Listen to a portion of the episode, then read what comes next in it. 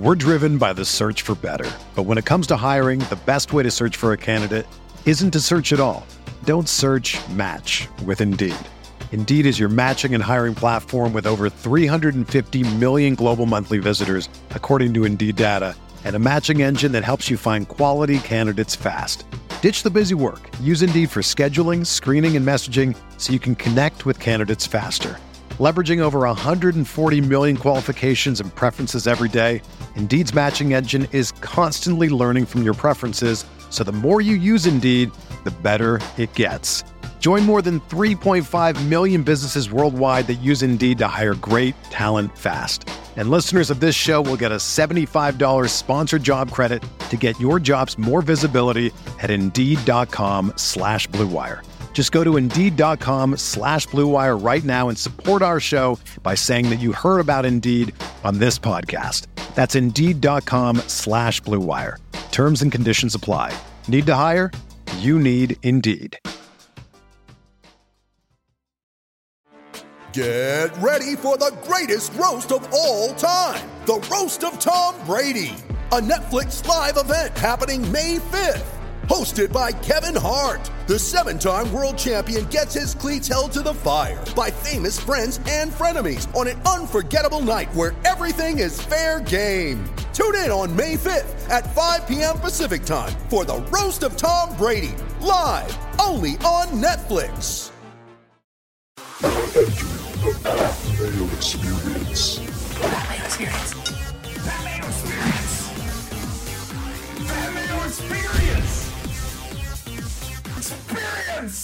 Welcome to the Pat Mayo Experience presented by DraftKings. Intro to DraftKings NBA. How do you play it? How do you win at doing? Which tournaments should you select? This is all going to be covered today. I myself am not a huge NBA DraftKings player. I more live on the golf and the football side of things, but I like to dabble every now and then. I always say that I'm going to get really into basketball every single year, and then I forget because it like starts at the, when I start to get into it, it's around like Christmas time, and then I just completely forget. But I, I want to do it this year. We got some great tools and advice for you. So if you go to ftndaily.com right now, use code MAYO. You can get all of the tools you'll see in showcased in this show and all of the live streams, the advice, everything that you need to know to get yourself ready with all those last minute changes going on the NBA to get yourself ahead. So ftndaily.com, you can find the link in the description. Plus, use code MAYO and get yourself a discount off of that if you're serious about playing DraftKings NBA this year. If you're not serious, then I suggest you don't get it. But if you do actually want to win, this is probably the route that you want to take. Joining me from FTNDaily.com, first up, the man who's doing a ton of live streams and a ton of work over there, Fast Eddie Fear. What's going on, my man? How you doing, St. Patrick? I, listen, I'm doing well. I, I like that I'm talking to you. You're going to inform me and the peoples of what I should be doing here. I shall do my very, very best. All right. And also from FTNDaily.com, Stefano Vaccarino. What is happening, man? What's up, Pat? Thanks for having me on. I'm, I'm kind of fanboying here a little bit. I'm a big fan of the show and uh, I'm honored to uh, be on it. I'm excited to talk some basketball. Well, people can follow you on Twitter at Big Money Play. People know about Eddie. They can go follow Fast Eddie Fear, but Big Money Play on Twitter for for Stefano. And I see Eddie got in my head about how to pronounce your name. I had it right. Eddie's like, no, I, I pronounce it incorrectly. Now, now it's all just living up here. Anyway, I, here's here's where I want to start. Let's pretend Pat Mayo knows. I don't want to say nothing about the NBA. I know a base level about the NBA. I'm not a hardcore when it comes to hoops. So, Eddie, first thing I do, I click on NBA on DraftKings. I'm searching tournaments. I click on like, hey, here's a tournament I want to play what should I be looking for? Like, I can't just play James Harden in every spot. So, am I looking for minutes played from like these scrub guys? Like, how do I go about constructing a lineup just on a very basic level? It's going to be tough for me to answer that question in under a half hour because this this cues me up for my number one basketball talking point. But um, you alluded to obviously a critical point in it, uh, which is to say that that minutes are king what distinguishes basketball the most from all the other sports, and the reason I focus on it solely, is it is not unique, but very, very far to one end of a statistical spectrum that exists across all daily fantasy sports. And that spectrum is how predictable something is. Basketball is phenomenally predictable relative to golf or football or really anything the heck else. If you look at football or, or baseball, um, there is the potential to score massive number of points all at once with a home run or a 50 yard touchdown or something like that. So um, the ability to project things within a narrow range on any given day is really difficult. You'll see that if you look at results over the course of a year for Mike Trout or for, I don't know, Julio Jones or for any other big name player in those sports. But for basketball, because A, there are so many more scoring instances, and B, because they are for relatively small values, it's an immensely predictable sport. Um, you know, Mike Trout gets five chances to score on a day. LeBron James gets 100. He gets 25 chances to grab a rebound. He'll grab 10 or 15 of those. He gets 20 chances to get an assist. He gets 10 of those. He takes 15, 20, 25 shots. And all these things come up with a much narrower statistical profile. And uh, again, I'm sort of the the, the anti Stefano in this way because Stefano is remarkably good at creating tools, great tools, next generation tools that go beyond the kind of data that in basketball has become remarkably commonplace because it is so incredibly predictable. And the basically the the two merits you're looking at there is everyone has a rate of fantasy points they tend to get, and we have massive sample sizes over days, months, and years. And you multiply that by the amount of minutes they're supposed to play. And if you look at 20 people's projections, just this is how many points I think Guy scores today. It tends to be a really homogeneous uh, number because it is a very, very predictable sport. So um, you got it sort of right on the nose that you want to play guys who are going to play. So this becomes a big problem, Stefano, because I'm not really paying attention necessarily all day long to the different rotations, or at least know what the different rotations are going to be. So if someone gets yanked last minute and we find that out at let's say 6:48 p.m. Eastern time, how much can that affect the lineups that you're playing? I mean, it it affects everything, right? You you can't you can't play NBA DFS well if you're not going to be around from that at least that final hour from 6 p.m. to 7 p.m. Eastern uh, approaching lock. I would recommend you're available up until the last game starts because you never know what news might break for that West Coast you know game. But you know that's that's when you have the opportunity to leverage ownership. So if someone gets like if someone gets scratched, let's say at noon, um, and the backup center who is a high fantasy point per minute producer is at minimum price, everyone's going to play that player. And there's times where you have to, you know, decide is this player worth the ownership he's going to have? You want to be over the field or under the field? And this is something Eddie talks to on his stream all the time that he's so good at is projecting what a person's ownership would be and whether it is worth that ownership to be even with it, under it, or over it. And so the later the news breaks, the less likely people are going to adjust to that ownership. So if you get LeBron James is scratched at, you know, 6:57 p.m. Eastern, he's playing an East Coast 7 p.m. game, you're going to have a lot of dead lineups. So you just always have to be around, uh, you know, for for that last minute news in order to adjust appropriately. And if you're not, I would recommend just not playing DFS, NBA DFS that day because there's a good chance you're just you're not going to win and you're not going to be able to adjust accordingly. Yeah, it's it's essentially like not paying attention from 11:35 a.m. to block on NFL oh, Sunday. It's actually much it's much worse than that. because the percentage of players who are expected to play and play in football is massively higher than it is in basketball. Um, it's actually uh, it touches on two of the things that are most important to playing NBA uh, DFS. One of which is being vigilant and keeping track of news and information, as you guys alluded to. But the second is also taking advantage of the times you are actually opportuned. Um, people miss all the time in basketball, much more frequently than they do in football, and happens a couple times a week. And being able to correctly implement that information, make the appropriate changes, and also another key for me is increase your action as much as possible. Um, is basically the key to playing NBA DFS. I've gone on record and I'm pretty convinced this is the case because of how statistically predictable it is. No one in the world over a long time frame would ever beat NBA DFS without shit getting weird. But shit getting weird provides a massive opportunity. A guy goes out at 6:55. We had a, a few days ago there was a Pacers showdown slate where Miles Turner is the starting center for the Pacers got scratched 10 minutes before slack before lock and that was preseason. And we went, "Oh, everyone get in there cuz people screwed up." And Miles Turner was 33% owned, I think. So instead of there being a 15% rake and every dollar I put in giving 85 cents back to the field and prizes, every dollar I put in gave back a dollar 22. So, one of the most critical things for me in all DFS, but specifically in basketball, is the ability to quickly implement changes into your lineups.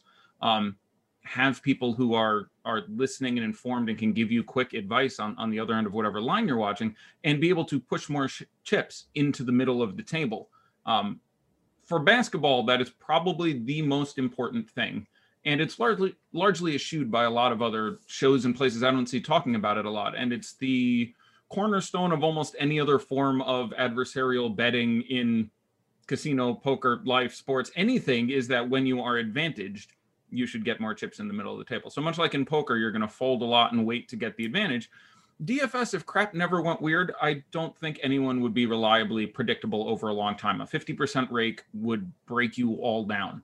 But there are two, five, seven, 12 times a year where we get news at 655 and I go, oh, everyone's going to make money. Put all your chips in the middle of the table. And if you're betting $100 a day, you should make that a thousand because that day is going to pay off the rest of your year, very possibly. And uh, so that's sort of what we do. It's almost a letdown nine days out of 10, but that 10th day where you get some actionable information with a few seconds left, um, you can have everyone in the chat make money. Like there, there are days literally where um, 100% of the people watching the show cash because they're just paying attention and the rate goes from being 15% to negative 55% because some massively owned guy goes out and people simply don't react in time.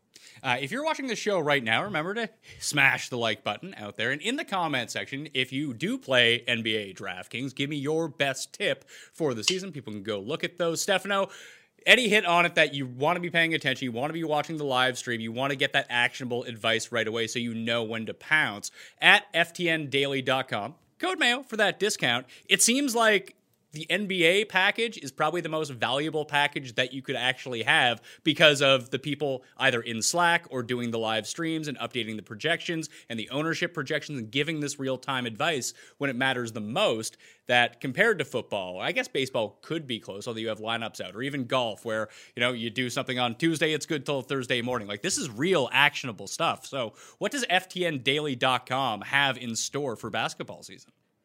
So we are essentially a one-stop shop. We, we have it all, and I know that's a really broad and general answer, but you know we have from we have advanced tools, uh, you know, from advanced DVP and splits, what we'll kind of get into, to you know standard pace tools and you know uh, player stats and fantasy points per minute.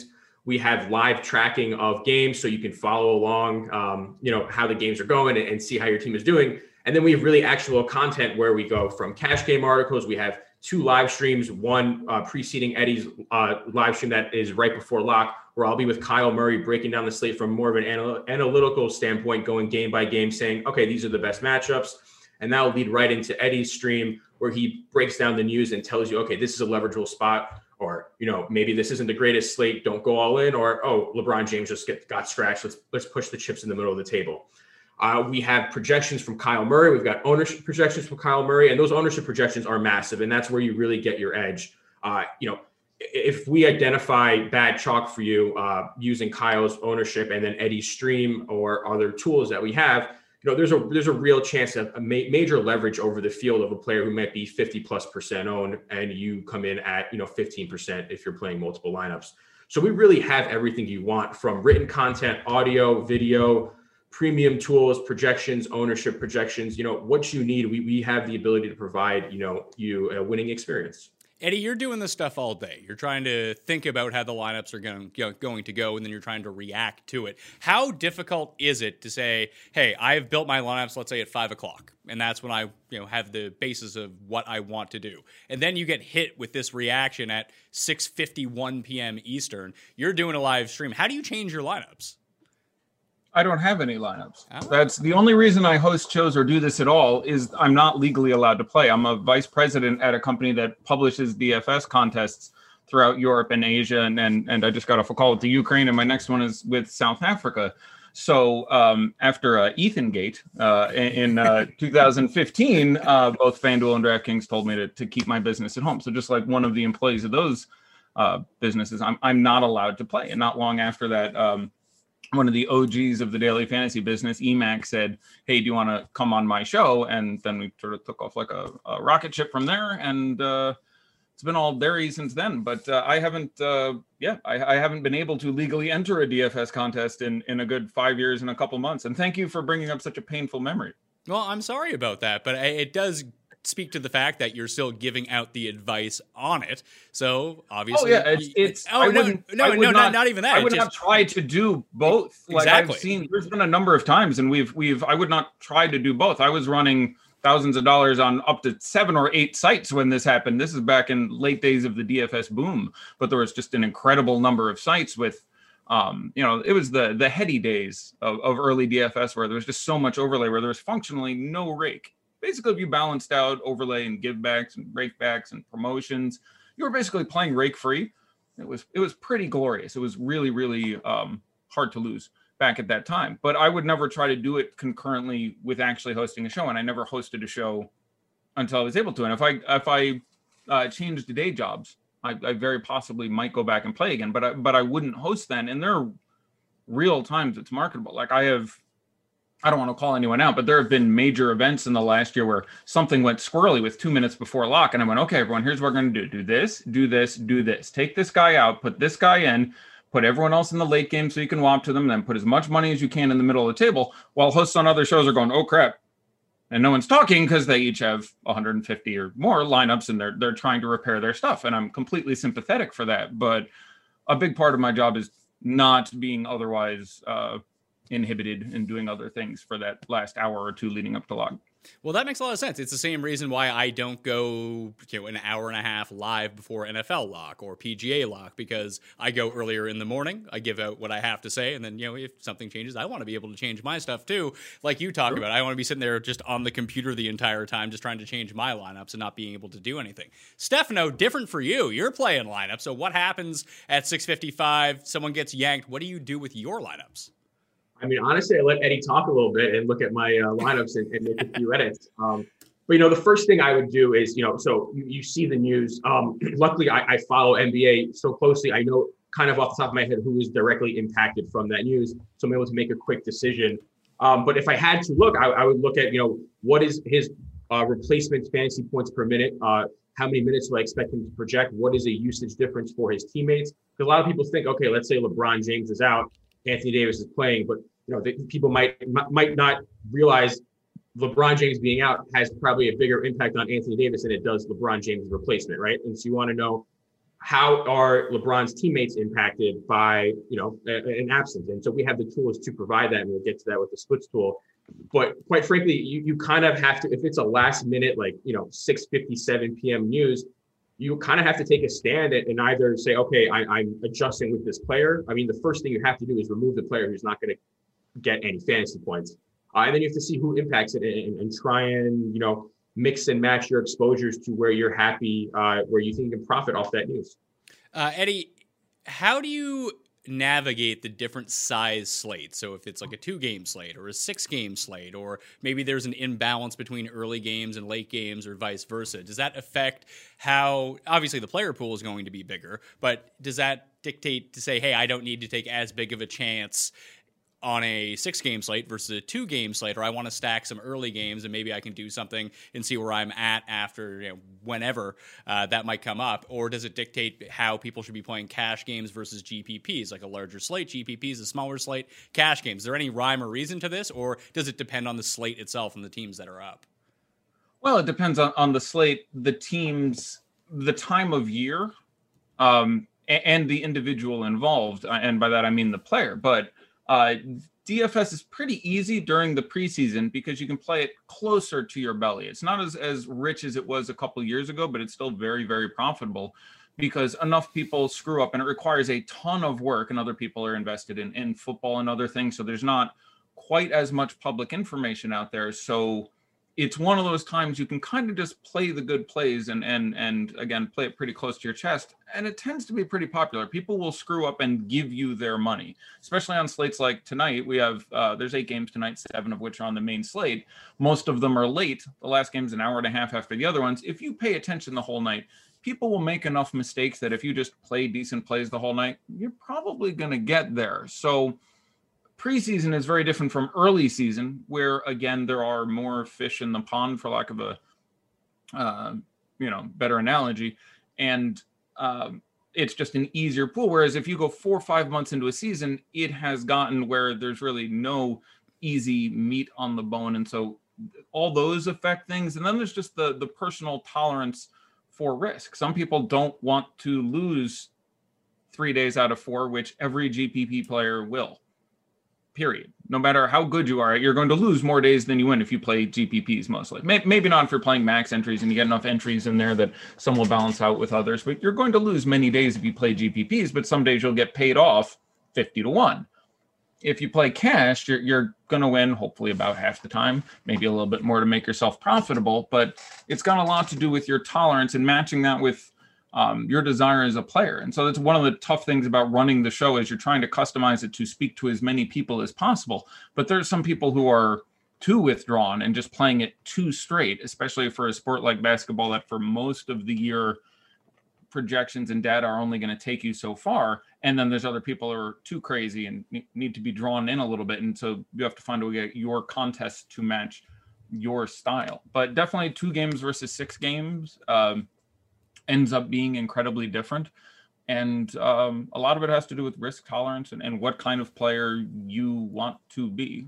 there are there are ways to be a profitable player uh, playing cash and playing tournaments and most people, you know, after trying both for a while, which is what I really recommend for people starting, will choose, oh, I like this more. And then you can start to refine your process towards what suits you best.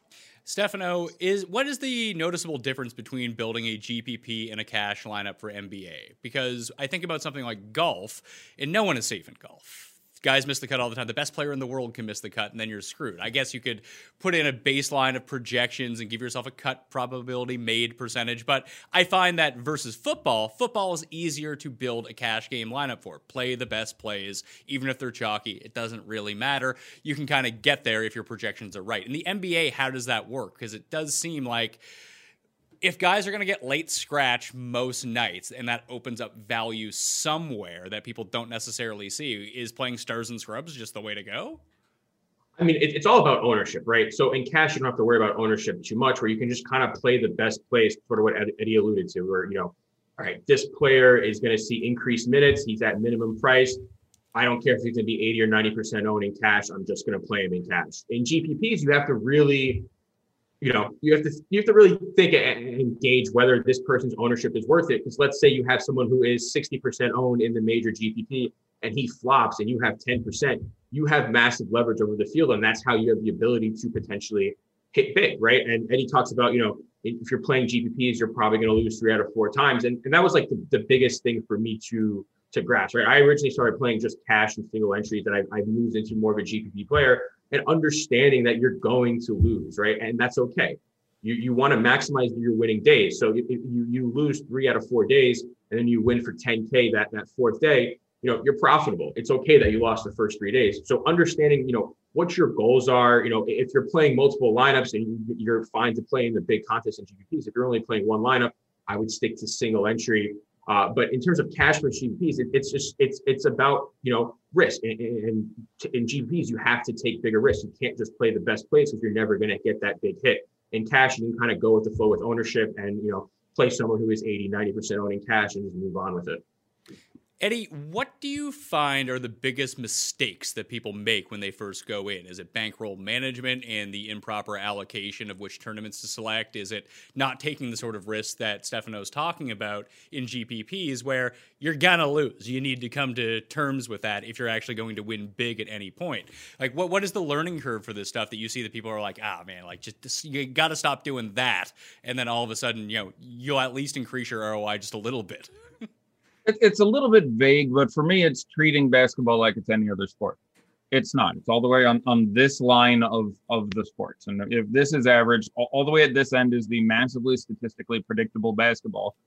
And I know a lot of people who play all the sports and are profitable at all of them. People whose name, if I dropped, you would know. People who make millions of dollars in some sports who constantly lose money at basketball because they treat it the same way, and it's just not the same sport. The um, there are people who are like, I'm going to beat basketball with my better projections, which in something like baseball or football, there's still meat on the bone to win there. If you have extra insight or understanding that this guy is more likely to score a touchdown and you understand why that's going to happen because this guy is going to get doubled and that knowledge is a incredibly valuable because you're talking about big extra chunks of points and b relatively scarce in, in basketball no individual bit of information or very rarely is something that valuable and everyone knows everything so just being out there and being like oh, i'm going to win at nba dfs because my projections are better is a is a facile idea. It's mathematically ridiculous to suggest that you could do that. There's just no meat on that bone. The the analogy I frequently draw is that uh, projections, actual just basic data. This is how many fantasy points I think this guy is going to score. In fantasy basketball, are analogous to sneakers in actual basketball.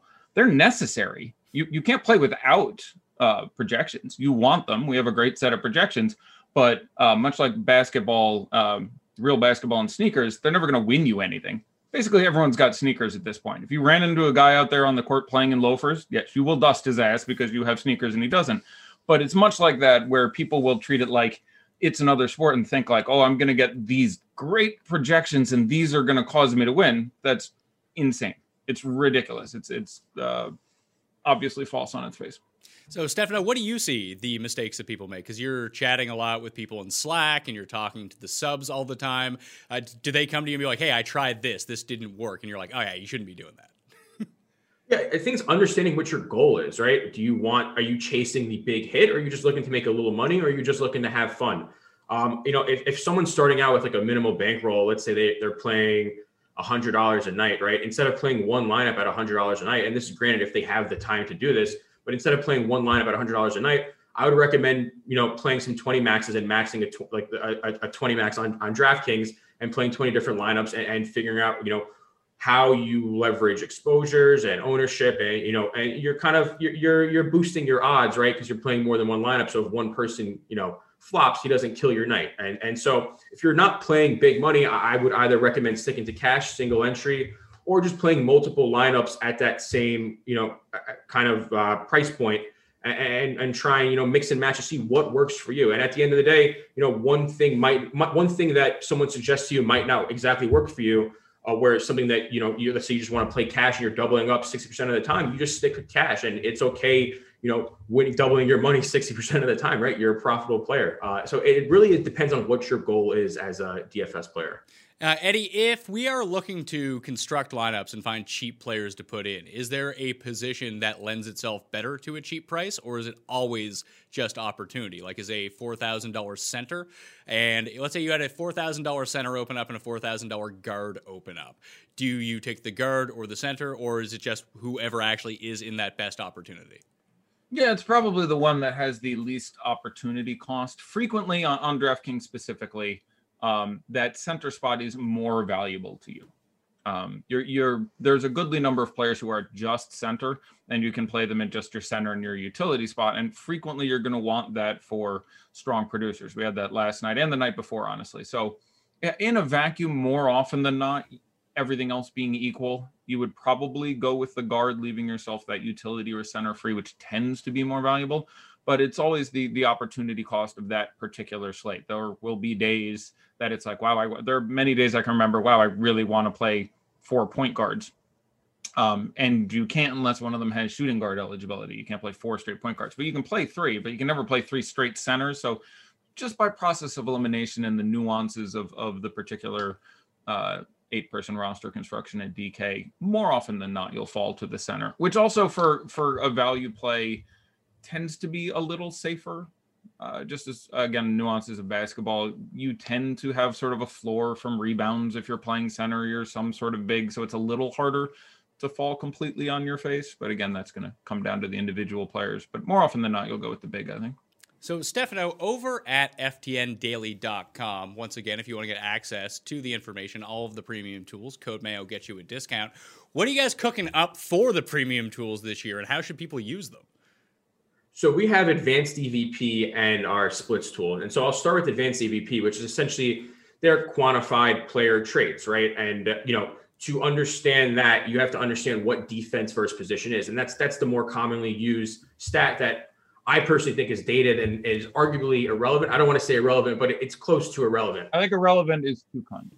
Is too kind? I think irrelevant is too kind. I think it is openly distortive. I think if you're telling me this is my process and I can add DVP, standard DVP to it or not, I would do better adding nothing than using DVP as part of my process. I think it's openly distorted. DVP is defense versus position. Yep. So that's where you're like, this team is bad against shooting guards.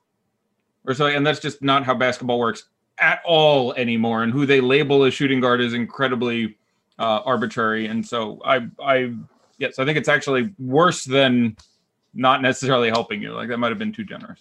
No, yeah, and and you you mentioned shooting guard, and that's the example I always use. Like, why should James Harden and JJ Redick be classified as the same person? Why should they be treated equally? You know, they're completely different players, uh, but DVP treats them as the same. Advanced DVP, we break it down by player traits, and and and basically we quantify those traits where these players have to fit a certain threshold to qualify, and players can, you know, qualify for multiple traits. You can combine traits, and I'll, I'll share my screen now and kind of give a little preview of the advanced DVP tool. So yeah, now we're looking at uh, advanced DVP. This is this is our, our tool. Um, and so here are all of our player traits. We've got dimer, primary ball handler, scorer, shooter, three and D, low usage wing, crafty finisher, point forward, stretch big, rebounder, rim protector, skilled center, bench, and superstar. And if you're curious like for what you know how someone may, may, qualify for this trait. We give examples if you click this I button right by advanced. Um, and a dimer sounds exactly what it is. Uh, and this is kind of used, this is this is kind of taken from how 2K, uh, NBA 2K used the word dimer, where they're a pass first point guard. So someone like Chris Paul usually will qualify as a dimer. Same with LeBron James. LaMelo. Uh, and who? LaMelo. And LaMelo, yeah. I'm still high on LaMelo ball. He's looking good. And so, you know, we have dimer, and this is just looking at it a very basic way, right? So we're only selecting one trait. And so we see the Portland Trailblazers were the best matchup against pass first point guards this past year. Um, surprisingly, the Utah Jazz show second, right? And this is some of the power that advanced DVP has, right? So the Utah Jazz, when looking at DVP, which is sometimes which is the number that you see next to someone's DraftKings name, um, that's either red or green. You know, the Jazz are always known as a elite defense that you know they don't give up a lot of fantasy points. They're not a team you want to attack. What advanced DVP does is allows us to find opportunities where the public might think this is a really bad matchup, but it could be a good matchup for this one individual player with this specific trait. And now what the Jazz do is they kind of sag on the pick and roll. And you know, Rudy Gobert, as good of a defender as he is, he allows point guards to either take a kind of fairly open mid-range jumper or he'll overplay the pick and roll which will leave the center uh, open to score. And and so it's fun seeing you know advanced DVP kind of match the eye test because when you watch the jazz you notice gobert kind of overplaying it and the data kind of backs up the eye test. So one thing advanced DVP also does that's really important is it combines traits right? So people who are primary ball handlers and scorers this might be someone like james harden for example you know, we see what their matchup is. And this does this isn't just limited to shooting guards, it also is limited to power forwards, centers. You know, someone like Nikola Jokic qualifies as a primary ball handler, as he rightfully should, because he's technically the Nuggets point guard if you have to put a label on it. Um, an, an interesting kind of test case here is you combine primary ball handler, scorer, and bench. And we see, you know, the Celtics are a team, again, that people don't really want to target in to attack, I should say, in DFS because they are typically a slower paced team that's a really good team defense. You know, you look at their second unit and it makes sense that, you know, their second unit doesn't have the defenders that their starting lineup has. And so, you know, bench like bench scorers, someone like Lou Williams or Jordan Clarkson have t- typically done well against the Celtics. And, you know, on a specific slate where maybe the Celtics are playing the Utah Jazz, you know, having a little exposure to someone like Jordan Clarkson last year probably paid off because the Celtics were a bad team team uh, in in this sort of uh, aspect. So where I like to use the tool the most, this is kind of a broad overview and a chart of all the uh, the teams and, and you know what their averages against this specific trait or traits. But you scroll down, you can get to player matchups, and this is where it's really really useful. And we see a player and all his traits. Giannis, of course, leads advanced DVP in traits with nine, as he should be. Uh, this is a good test case. I would have been worried if Giannis only had one trade. I would have said maybe our uh, our algorithm's a little off. Uh, but so you see the player's traits. Giannis qualifies as a dimer, a primary ball handler, a scorer, a crafty finisher, point forward, stretch big, skilled center, rebounder, superstar. And quite frankly, someone like Giannis, advanced DVP isn't the most useful tool just because he's kind of matchup proof. He does it and he, he's just, he's Giannis, right? Um, but if you are kind of in a tough 1v1 uh, in superstars, right? You're, you're thinking about Giannis or LeBron James, you just add LeBron James to matchup two. And let's say LeBron is playing the Utah Jazz. So you know, we see LeBron's traits versus Giannis's traits, and you know, you you kind of make the decision on your own. Okay, do I think LeBron is in a better matchup and money well spent compared to Giannis? Is Giannis going to be 40% owned and LeBron only 10% owned, but LeBron maybe sneakily has the better matchup, and that's some leverage you can have on the field. Um, so those are like some kind of fairly basic ways to use advanced DVP and why it's a powerful tool because it, it limits, you know, it, it, it, gives you an edge on what the public is actually looking at. And a lot of people are looking at defense versus position, particularly just because it's on the DraftKings homepage and it shows right next to a player's name when someone's building a lineup. So Eddie, when you spoke about how like this tool is so much better than just having the defense versus position, and you were talking a little bit earlier about how you know projections are one thing, everyone has projections. Is adding projections, looking through the projections, and doing a one v one or a two v two in terms of price comparison, ownership comparison with a tool like this is what you're talking about to get that extra edge. Yeah, this is this is you know metadata we'll call it for a second, or metagaming as we say in game design. It's not just the basic rules of the thing, which is how many points do I think these people are going to score. It's taking it an extra level and talking about things like ownership, which is remarkably critical and incredibly important for being successful, and next level tools. Um, uh, and we have stuff like this all the time, and this and this tool uh, encapsulates um, so much of what I try uh, to talk about. It's really probably my favorite tool that I've ever seen uh, on a site dealing with basketball, and I've, I've seen a hundred. Um, one of the uh, uh, it, it's all about sort of going an extra level with. Um, so there was a, a, sort of a meme in the DFS uh, area of Twitter a couple weeks ago where someone started a thread that was something like, if they wrote down the top five players in any sport that cost you the most money in DFS, who would they be? And the name I saw the most was PJ Tucker because people don't know how to play PJ Tucker. And it's always been amazing to me. PJ Tucker, uh, one of my favorite players, love the way that man plays D. But as far as a uh, DFS asset, basically uh, isn't incredibly good at creating his own shot, but still two, three, four, five times a year. James Harden and or his number one runner with, whether it be Chris Paul or Russell Westbrook, is out, and people go, "Oh, one of those guys are out. I'm going to get more PJ Tucker." So PJ Tucker goes from being four percent owned, which is what he's owned on any given Wednesday, to forty percent owned, and he's actively worse. PJ Tucker can't create his own shot. So when you have Russell Westbrook and James Harden crashing it at a million miles an hour, PJ Tucker gets the only way he really gets his offensive game going, which is he makes corner threes. He's very good at making corner threes, but he's not that quick, so he doesn't get that open that often, except if you have James Harden and Russell Westbrook and they're flying around like a pack of bees. So when they're out, he actually takes like one fewer three pointer a game and makes fewer and scores less fantasy points.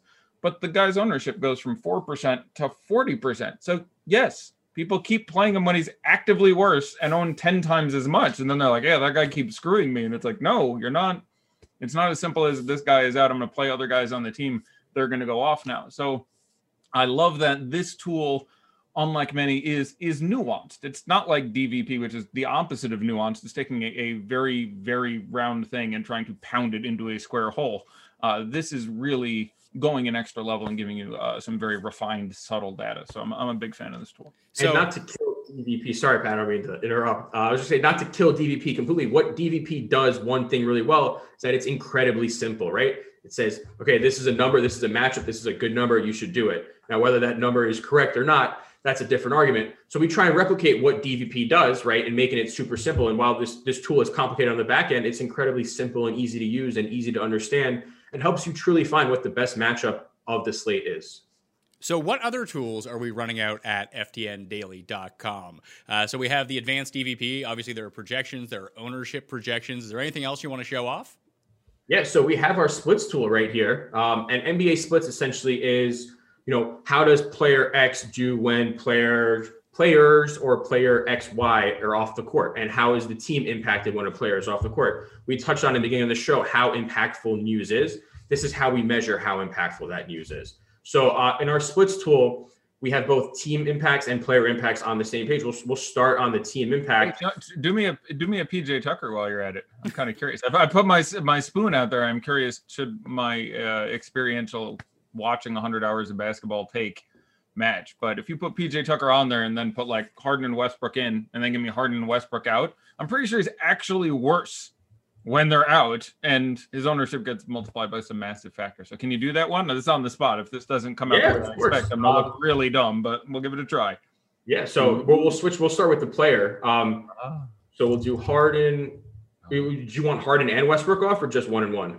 Let's let's start with Westbrook, where I expect it to be more pronounced because he's literally just crashing all day, and he, his three point three pointer is broke.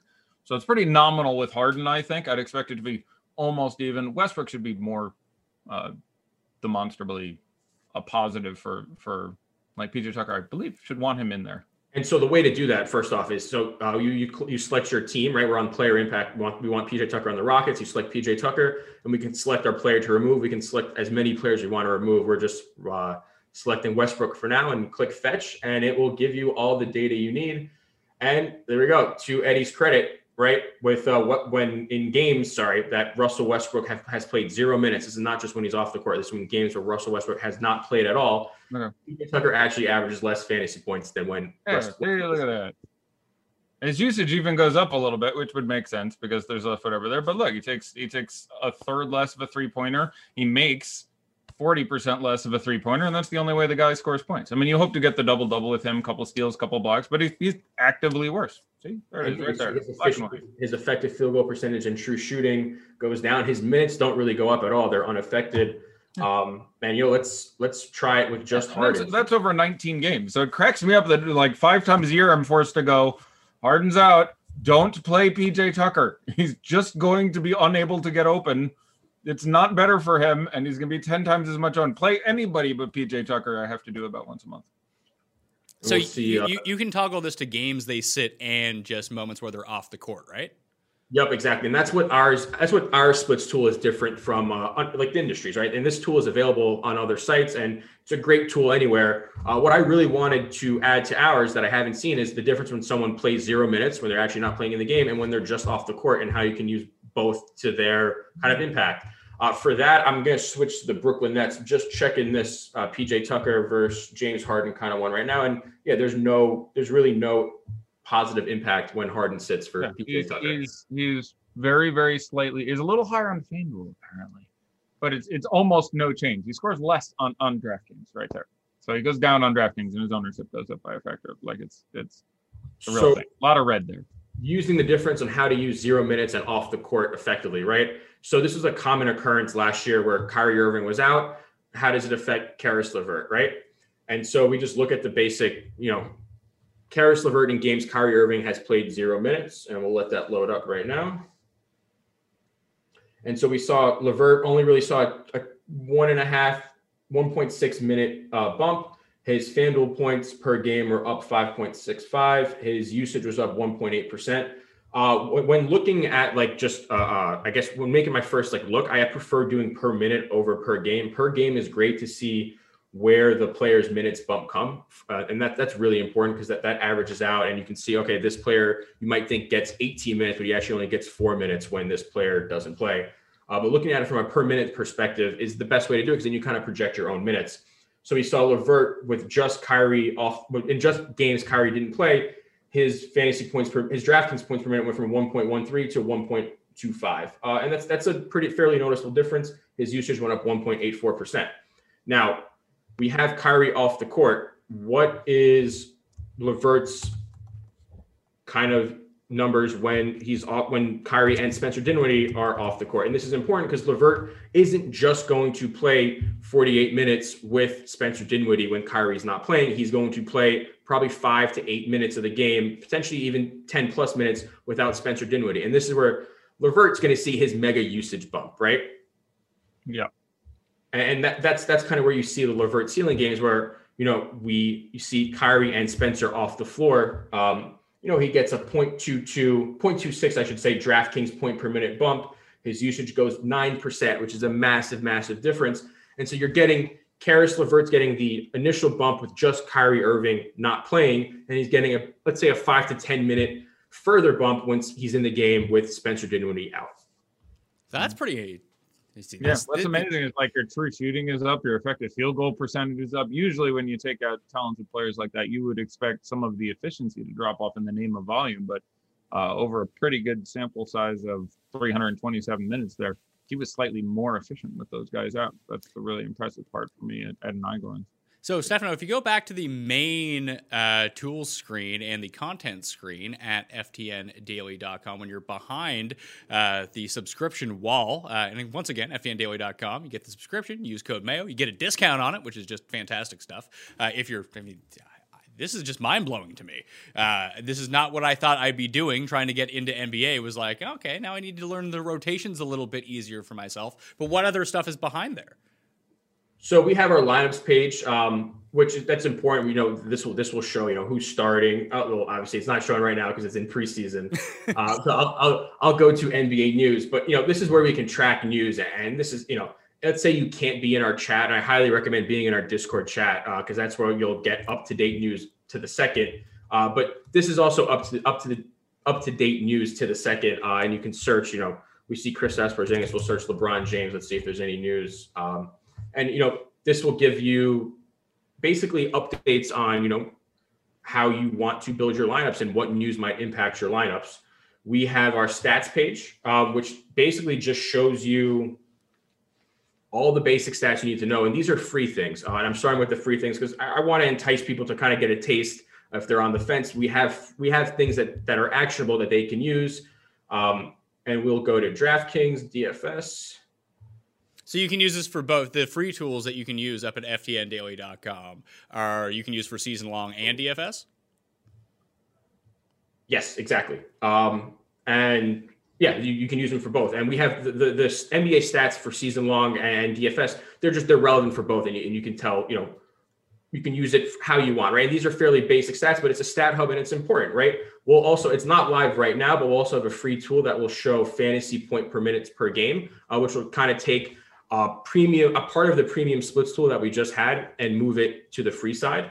Uh, and on the premium side, we have our exposures, our cheat sheets. And so this is going to be a different view than other people have because I am an admin on the site. Um, but from a user's standpoint, uh, you know, they will have players exposed, like our, our, our, team's exposures, right? So one of our guys who uh, he actually hosts with uh, with Eddie on his his stream right before lock, Kawhisenberg, he hit for 25k on the first day of preseason. His exposures to that hit were on this page. And so you can see, okay, he played, I'm just using LeBron James again as an example 15% of LeBron James, he played 25% Andre Drummond. And so you know exactly what our experts are doing uh, and what their exposures are. And this is updated all the time. Uh, we have our optimizer, our SaberSim optimizer. And I know you've had Kyle on before to explaining the, the NFL one. We have the same thing for NBA. Um, and you know, you it's it's a, if you're looking to play multiple lineups or maybe 150, maybe 20, this is a tool that you need to have essentially. And I think they're actually doing updates on the tool right now uh, with the season upcoming. Uh, okay, there we go. Now it's loading. But yeah, I mean, if you're playing 150 lineups, like it's a tall ask, I would say, to build 150 NBA lineups by hand, especially with all the late news coming. So you're going to need an optimizer. Uh, and we've got a very good one with SaberSim, and they include Kyle Murray's projections, which are critical. Um, from other, things we have from Kyle Murray, we have ownership and projections. Um, and this is probably Eddie's, I'll say, favorite or second favorite after Advanced DVP. I want to pat myself on the back because he was so, so kind about Advanced DVP. But he's right where you know, you need ownership projections for NBA. You need to figure out how do I leverage against the field, and Kyle Murray has them. Uh, we have our preseason projections from yesterday up. The ownership is not up right now for preseason, but on this page, you know, this is where you get Kyle's ownership and his player projections. Uh, and so we had Luka projected for 52 yesterday. It was a little high, but Kyle's usually spot on. But that's not his fault. It's preseason, and Rick Carlisle didn't give uh, Luka his his full minutes. And, and that's that's that's from a tools perspective. That's kind of what we have. I don't want to leave out Eddie Fear's rankings. I'm not sure if these are showing yesterday's rankings, but these are very valuable. And I'll let you kind of talk about it, Eddie.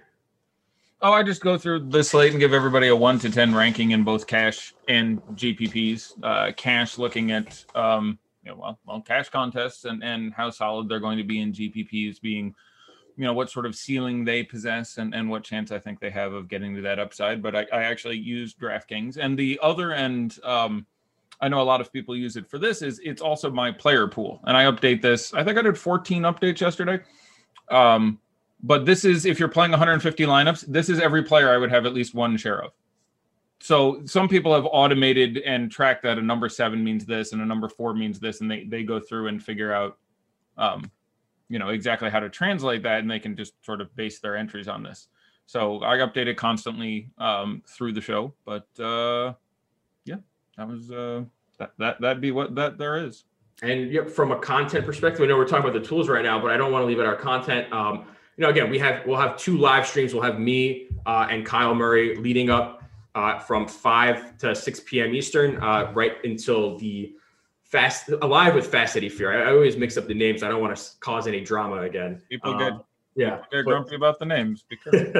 uh, but live with Fast Eddie Fear, uh, which is the pre-lock show from six to seven p.m., which will feature also Kawhi Uh, shout out him. He, he's a stud and he's excellent at what he does. Yeah. Um, he's actually and, a college basketball coach. Just like yeah. I like to throw that out there. So he uh, he knows himself some X's and O's.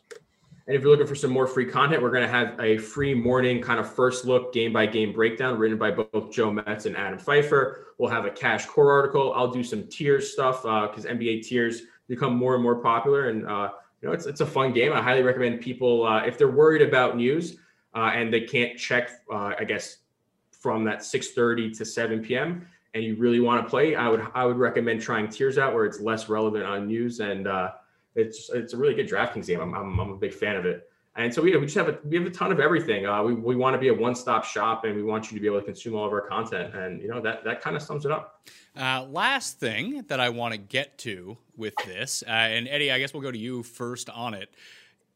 Is there anything that you can really take away from either player props or totals in these games, like people try to do in football or baseball with run totals and team totals? Or is the NBA so individualistic that you could have a team with a low total, but you know you want a player on that team because they have such a high usage rate?